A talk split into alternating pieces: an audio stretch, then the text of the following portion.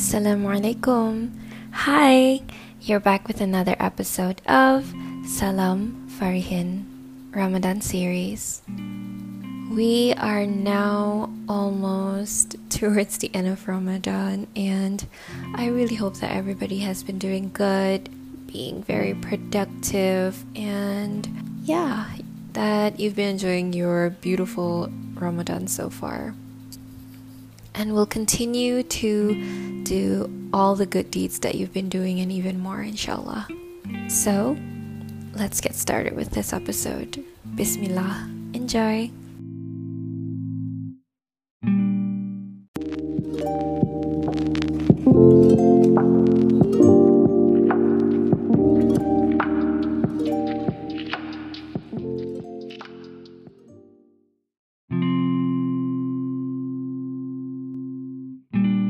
Number one in this episode talks about one of the very most important things that we will be asked about on the Day of Judgment. On the Day of Judgment, what's the very first thing that we'll be asked about? You've guessed it, our 5 daily prayers. Now for this chapter, it talks about how Allah loves punctual prayers. Prayer is the most fundamental pillar of Islam, which we all know about.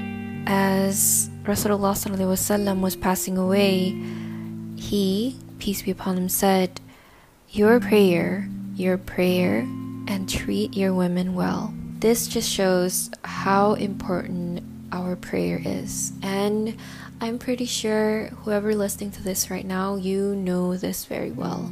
So but what about prayers that are performed on time? It says here that Abdullah ibn Mas'ud, may Allah be pleased with him, said, I asked the Prophet, peace be upon him, which actions are most beloved to Allah? The Prophet, peace be upon him, responded, prayer on time. In another narration, the Prophet, peace be upon him, said, a prayer at the beginning of its time. And it sounds so simple. I think one of my goals this year was to be more present in my prayers, was to be more punctual and more khushuk. But you know how it is, life can just take over. Sometimes you don't even realize the time. But what that says about you is where you actually put Allah in your life. And honestly, I am so grateful to the people around me who would normally remind me, okay, it's time to pray. Oh, have you prayed yet? Oh, I think we should go and pray together.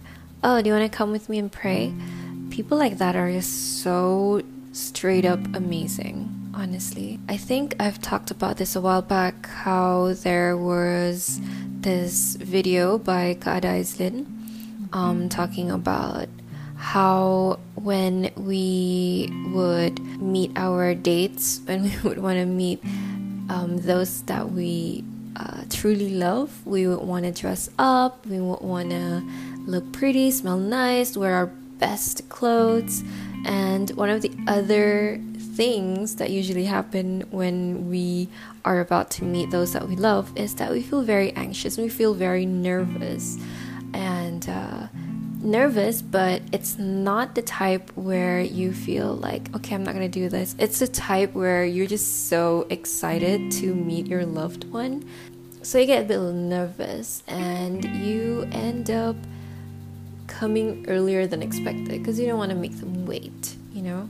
And this is pretty much the same. If we truly prioritize Allah in our lives, if we truly love Allah like we say we do, we should at least treat our prayers the same, even better if we can, because we should love Allah more than anything else, right?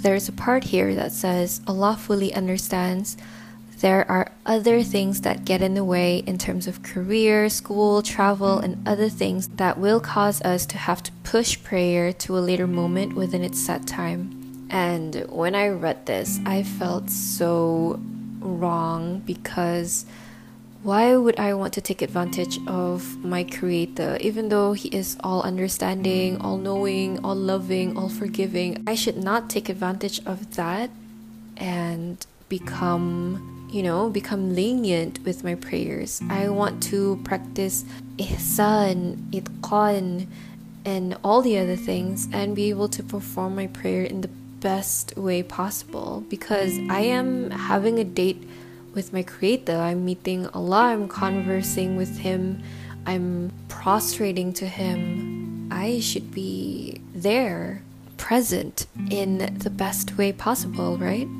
Reading that, I thought, like, why should I even want to put myself in the position where I can say, it's alright, Allah understands, it's alright, Allah knows, Allah is all-knowing, Allah will forgive, Allah is all-forgiving. I'm just a little speechless, but I hope that Allah will turn us into a person that is very far away from having those kind of thoughts. I mean, there's a part that I want to highlight here, and it goes like this. And Allah says in the Quran about the hypocrites, when they get up for their prayers, they get up lazily. They don't feel like doing it. They are dragging their feet. They barely catch the prayer. And Allah also tells us about the nations that came before, that there came after them generations who lost their prayer and followed their desires. Due to this, they would find punishment. Umar ibn al Khattab, may Allah be pleased with him, commented on this saying, they lost their prayers means that they started to delay their prayers beyond its permissible time. They would pray Asr in the time of Maghrib instead. If we delay our prayers habitually, then eventually we're going to start praying them late, and then we're going to start missing prayers altogether. It's a natural regression that takes place, and then they will follow their desires. And that was honestly very scary. I think when I read this part of the book, I've actually came across it sometime before that, and it was really one of the things that motivated me. You know how you know that prayer is one of the most important things of being a servant of Allah. It's one of the things that help you connect to Allah, that help you to humble yourself in front of Allah, that reminds you how small you are and how great Allah is. So when I read this story a few years back, I think it really was that kind of motivation that pushed me to continue to perform my prayers, because there are those days when you're just so busy and time flies, or when you find this little bit of yourself that is just a little bit lazy on, like, okay, where am I gonna find the next place that I can pray in? We all have those days, right? But thankfully, when I came across about this story, I always tell myself, like, nope, if I'm gonna slack, it's gonna turn into something else and it's gonna get worse, and I don't want to reach that point ever in my life. So yeah, I think there's also this quote somewhere. It says, I don't really remember what it said, how it goes, but I think it goes along the lines of, guilt is actually a blessing that is given to you from Allah. So whenever you feel guilty for not doing something that you're supposed to do, for instance prayer, it means Allah is just whispering in your heart to remind you to come back to Him. So when I came across this story a few years back, I guess it's a way for Allah to kind of instill into my heart about how serious it is if I leave a single prayer, which is mashallah, so good.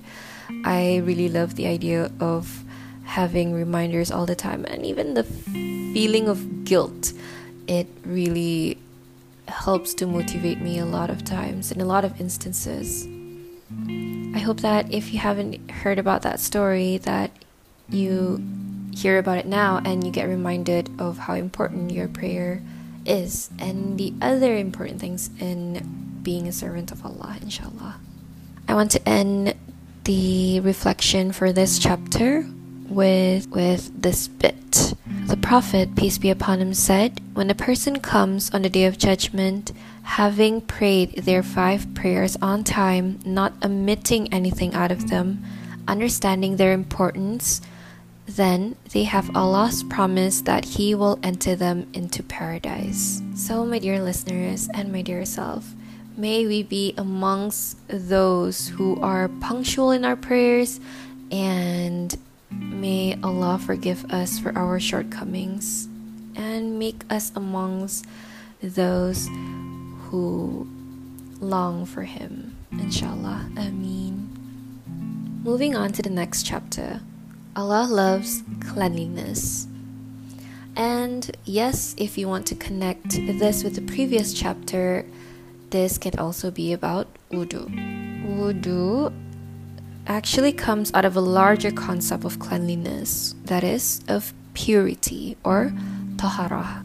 As we all know, cleanliness is half of faith, and cleanliness does not just mean wudu, but it is actually the purification of every bit of us. We can be clean, we can purify or clean our environment, our room, our kitchen, our living room, and then a little closer would be our clothes, our shoes, our bags, our tokongs, our jubah. And then a little closer to us would be our souls.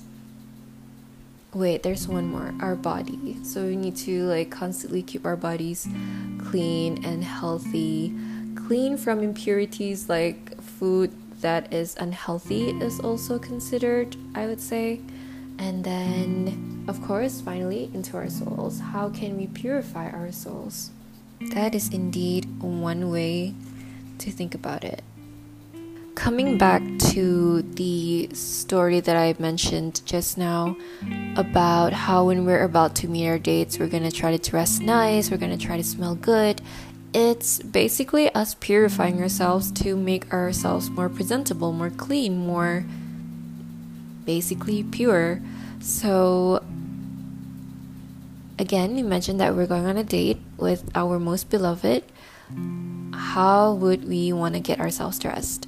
How clean or how pure do we want to look in front of someone that we love so much? When we put attention into all the details, we are basically showing how much we appreciate this person that we love, that we want to show them our best image, our best, most presentable person, basically. When it comes to wudu, it says here that when we're taking care of those things, such that we are cleaning ourselves, we are making ourselves presentable, we brush our teeth before we go to the masjid or before we become a part of a jama'ah. This means there is a sense of generosity to those that are around us as well as to the angels whom we can't see. But most of all, a means of demonstrating the anticipation we have of standing before Allah. So everybody, let's try our best to stay clean, to maintain half of our faith with that, and yeah, try our best to most of the time be very presentable in front of Allah, because Allah is always with us. May we be amongst those who are spiritually purified as well as physically purified when we go to meet Him for the sake of spiritual purification. Inshallah. Ameen. The third chapter of the day is about the mosque. Allah loves the mosque. I think one of the most interesting things about this chapter was this text that says, the Prophet, peace be upon him, said that the most beloved of places to Allah are the mosque, and the most hated of places to Allah are the marketplaces. I kind of know that one of the most beloved of places to Allah are the mosque, but I was not aware that the most hated of places to Allah are the marketplaces. This was really intriguing for me, this chapter. And then I figured out that it's because in the mosque, in the masjids, it is really for the purpose of our remembrance of Allah, or it will make us remember Allah. In the mosque, not only are we remembering Allah, we're also put in that position where we can amplify the attributes of Allah, like we become a part of a community, we can be very helpful, we can learn a lot of things while we're in the mosque, we can attend a lot of majlis ilmu, we can spend time there and just remember Allah, we can perform prayers, we can do a lot of things that can help us, well, basically become the best version of ourselves as a servant of Allah. And it's also said here that Rasulullah said that the mosque is the home of every single believer. But why does Allah hate marketplaces? Truthfully speaking, comparing masjid and a marketplace, how often are you remembered of Allah when you're in a marketplace compared to you being in a masjid? Relatively low, right? It says here that in the marketplace, we usually see division or argument. There's even deception. There is haggling. There are false oaths and all types of things. Imam al-Nawawi said the masjid is ideally supposed to be a place where none of that is present. It's supposed to be a unifying place where there is mercy, tranquility, harmony, and nourishment. Instead of false oaths, there is calling upon Allah. In place of deception, there is truth and admission. It says here that the Prophet, peace be upon him, said the masjid isn't a place for buying and selling. He also said that if you see people doing trade within the masjid, tell them, may your transaction not be blessed. So, the masjid is supposed to be a place reserved for Allah's remembrance. And that is indeed true. I think one of my reflections about the masjid is how I love the ambience of just being there. Have you ever felt so calm, so loved? Like when you're entering the masjid, it really feels like you're being hugged with so much compassion, so much love, so much amazingness. I don't know. I remember when I was in my degree years, there were days where it was a little bit difficult and, you know, school stress and all that. And instead of praying in the surah, which was a lot closer, I would sometimes opt for the masjid. And I don't know, I think it's just being there that's just like, if you're entering those kind of moving car washes. I don't know if I've ever seen any here in Brunei, but I know there are outside of the country, and those kind of car washer thingamajigs, I'm really sorry my brain is not here right now, but those moving things, it's like going through those. Like when you enter the masjid and when you leave the masjid, you're like a whole different person. Like before entering the masjid, I will be like very stressed. I will be full of doubts for myself. But like after, sometimes I'll just sit there and just ponder. You know, if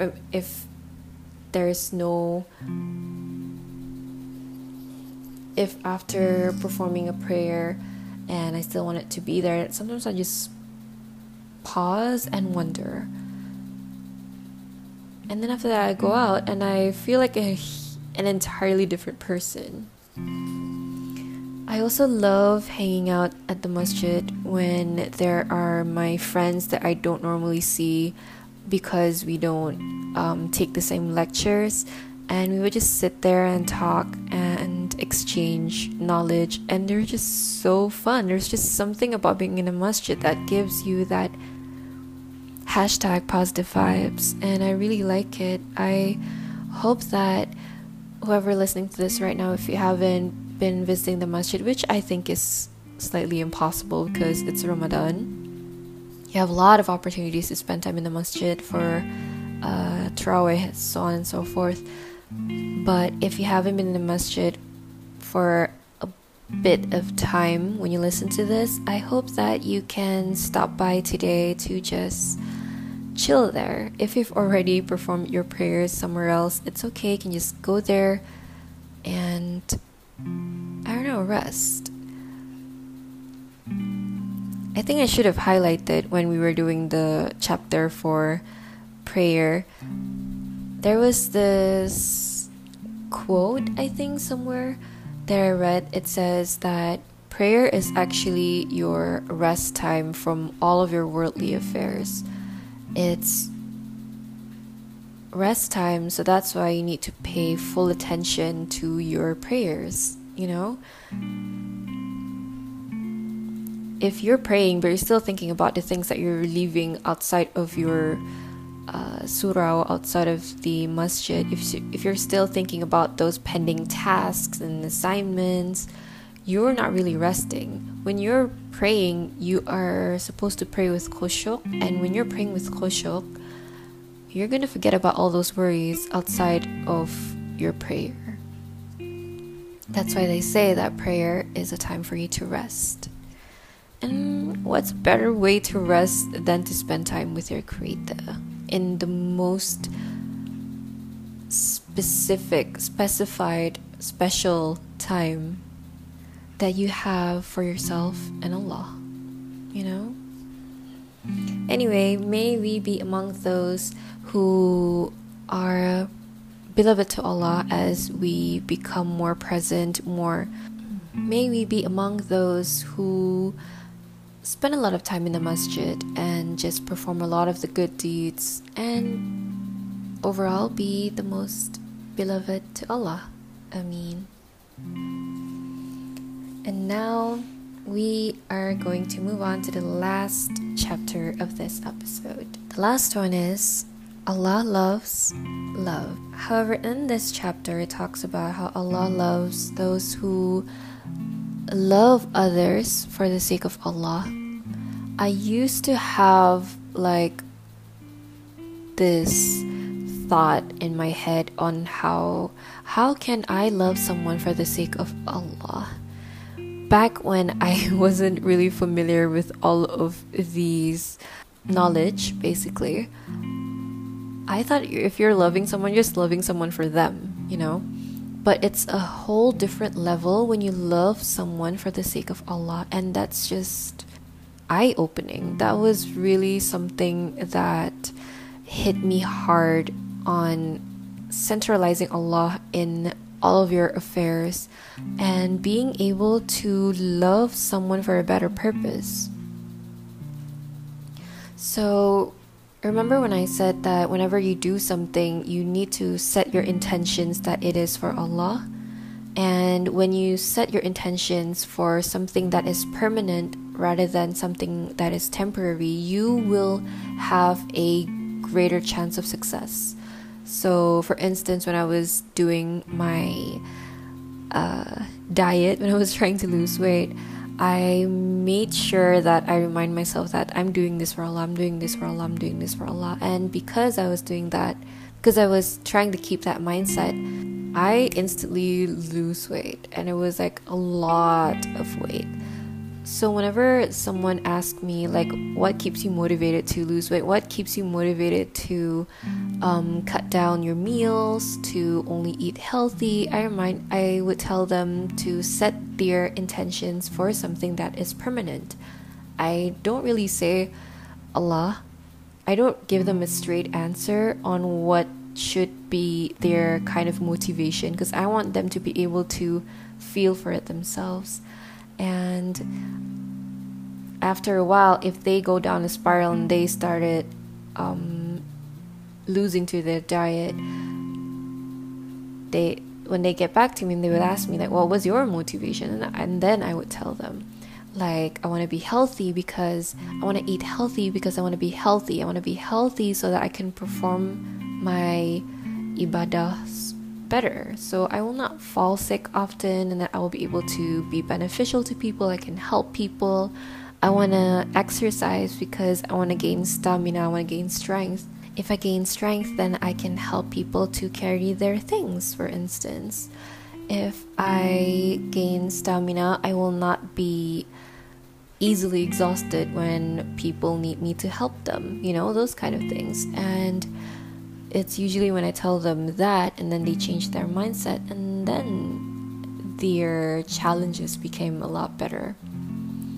Also, when you set your intentions to something that is permanent, not something that is temporary. For instance, if you're changing for someone that you love, because there are a lot of instances that goes on, when your love fades or when the person that you love is no longer in the picture of your life, what's gonna keep you motivated, you know? But when you put your intentions, you put Allah as your motivation, then Allah is permanent, so Allah is eternal. There's no way that your motivation will be gone, you know? So that's pretty much the case for loving someone for the sake of Allah. When you're loving someone for the sake of Allah, you will not see their flaws as something that would make you feel frustrated whenever they make mistakes. Whenever they do something, you're gonna feel agitated if they press you hard enough. So when you love someone for Allah, you see their flaws as something that makes them unique. For instance, if you love someone for the sake of Allah, you will go out of your way to help them, because you know that if you help them, if you have that in your mind, you'll know that when you're helping them, you're actually helping yourself. You are doing a form of ibadah. You are doing something that will please Allah, you know? An important bit here is that Rasulullah ﷺ mentioned those that are shaded by the throne of Allah are those who love others for the sake of Allah. Rasulullah ﷺ also said, Allah has said that on the day of judgment, those who love each other for my sake are under my shade and under my glory. And in this world too, the love we have for Allah's sake is an unbreakable bond. It's also a form of cover, shade, and glory in this world that brings people together in a really transformative way. It extends communities of love in which people love each other for the sake of Allah. One more, I think this can be a good motivation for us to love others for the sake of Allah, because Rasulullah ﷺ said in a beautiful hadith that when Allah loves someone, He calls Jibril, His beloved one, and says, "Oh Jibril, I love this person, so you should love this person too." So Jibril loves that person. Then Jibril calls the angels and says, "Allah loves that person, so you should love that person too." So all the angels love that person too. And then the inhabitants of heaven love that person because Allah loves that person. And then acceptance and love is put in the hearts of the people on this earth. This means that the people love something of you that's true about you, and Allah causes them to love what made you beloved to Him in the first place. So it's the type of people who Allah directs toward you, who love you, and what they love for you is in fact true of you. MashaAllah, wouldn't that be beautiful? If you love someone for the sake of Allah, Allah will love you. Allah will tell Jibril to love you. Jibril will tell the angels to love you. And then the inhabitants of heaven will love you. And then for people on earth, Allah will also put love into their hearts for you. I don't know how much beautiful a sentence can get.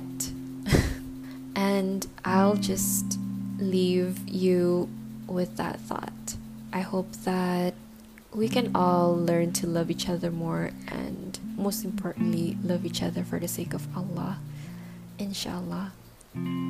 With that, I end today's episode, and I'll see you in the next one, inshallah. Love you. Bye.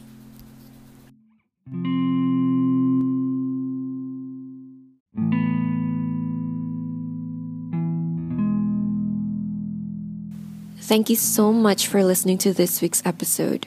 Hope you find it beneficial and just sort of be able to remind yourself of your goals and your own missions for not just this world, but also the next. With that, I end this week's episode, and I hope to see you in the next one, inshallah. Much love and prayers from me, Farihin.